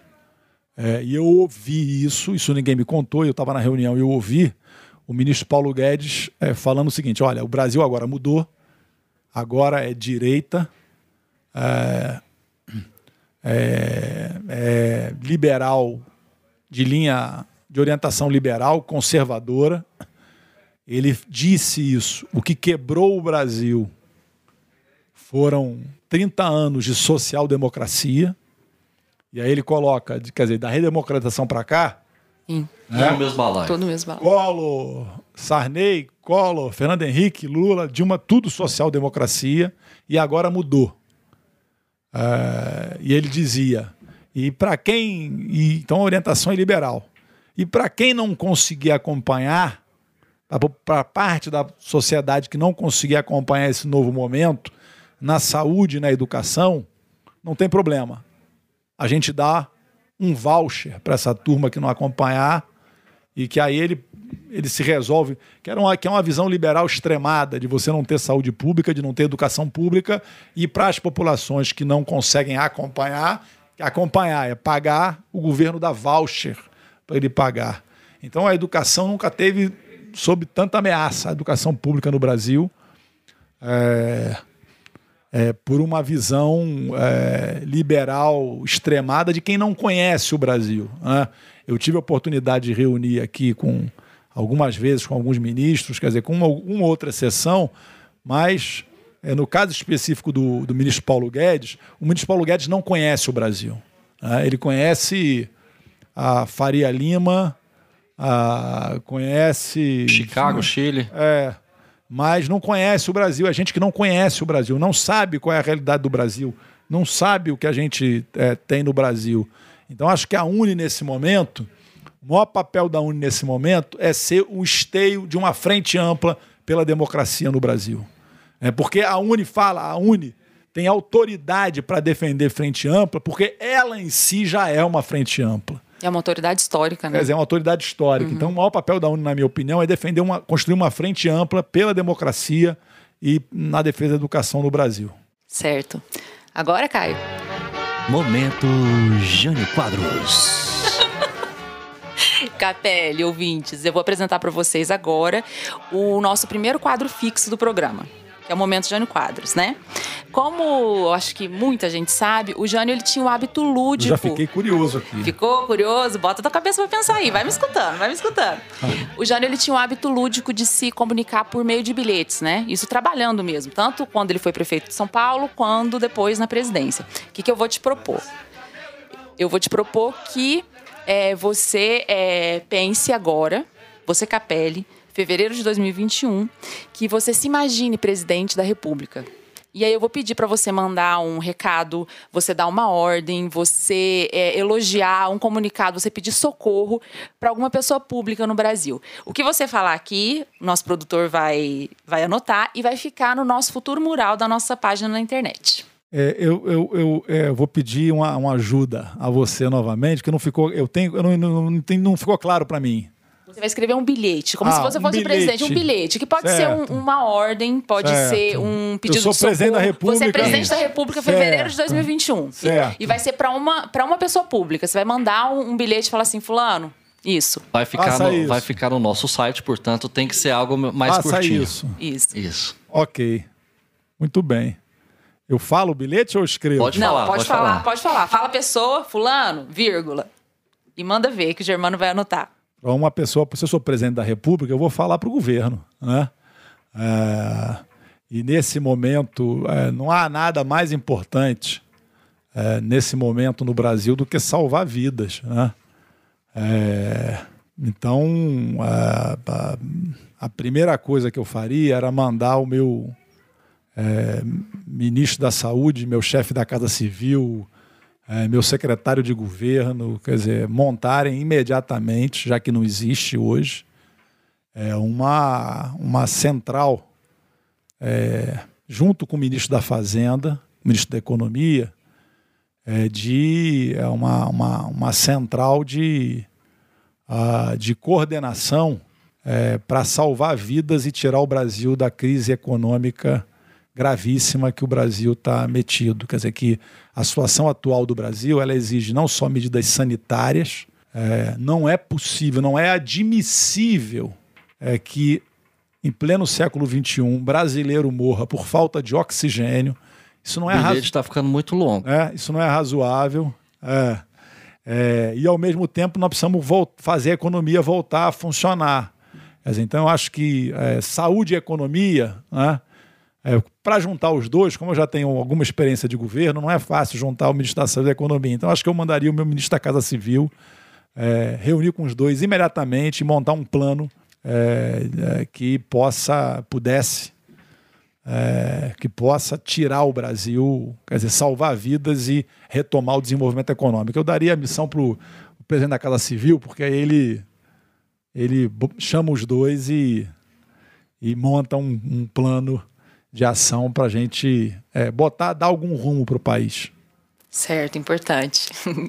Capelli, depois desse teu recado, é, eu quero te agradecer, né, pela sua paciência, pela sua entrega, pela sua generosidade, né? E assim, como o Caio falou, você está indo para um novo desafio. Então a gente te deseja muita sorte e a gente te chama para voltar e também trazer o governador e sugerir participantes também. Então, assim, não sei como te agradecer. Você vai ser o nosso amuleto, né? Te chamei de amuleto, nunca tinha te visto na vida. Você chegou, e falei assim: ah, você vai ser nosso amuleto. Então, realmente eu espero que você seja sim o nosso amuleto. Valeu demais, Capélio. Quero mandar um grande abraço para todo o povo maranhense e, em particular, para os regueiros guerreiros do Maranhão. Eu sou do reggae e amo aquele povo lá. Um grande abraço a todos.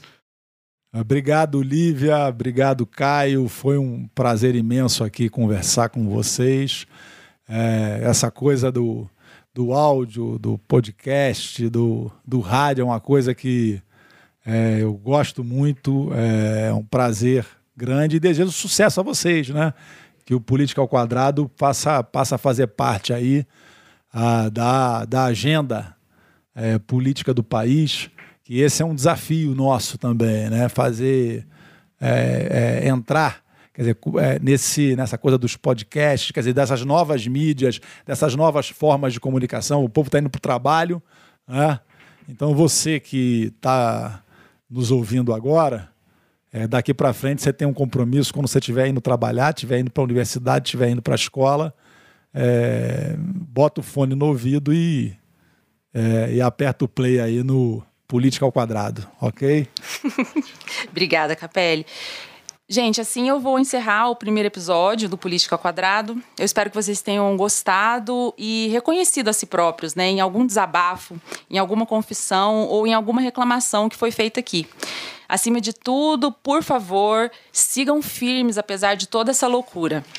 E eu quero pedir licença agora para ler um trechinho do poema José, do Carlos Drummond de Andrade, que poderia muito bem ser João, o João de quem o. Exatamente, Dona Maria. Poderia ser João, poderia ser Maria, mas no caso é José, né? Que é para inspirar vocês a enfrentarem o leão que o Caio citou no comecinho do programa. Se você gritasse, se você gemesse, se você tocasse a valsa vienense, se você dormisse, se você cansasse, se você morresse, mas você não morre. Você é duro, José. Uau, gente, que beleza. O Brasil é maravilhoso mesmo, viu? Gente, vamos aproveitar essa beleza de Drummond e seguir a gente em todas as redes sociais. A gente está em todas as plataformas, é só digitar Política ao 2. 2 é o número, viu, gente? Política ao 2. Sigam a gente lá, compartilhem, chamem todo mundo para ouvir a gente e vamos juntos. Um grande abraço. O Política ao Quadrado é uma produção independente ao quadrado. Ajude a gente. Acesse apoia.se barra política ao 2. Apresentação de Lívia Carolina e Caio Barros. Mixagem Cauê Pinto. Produção Germano Neto.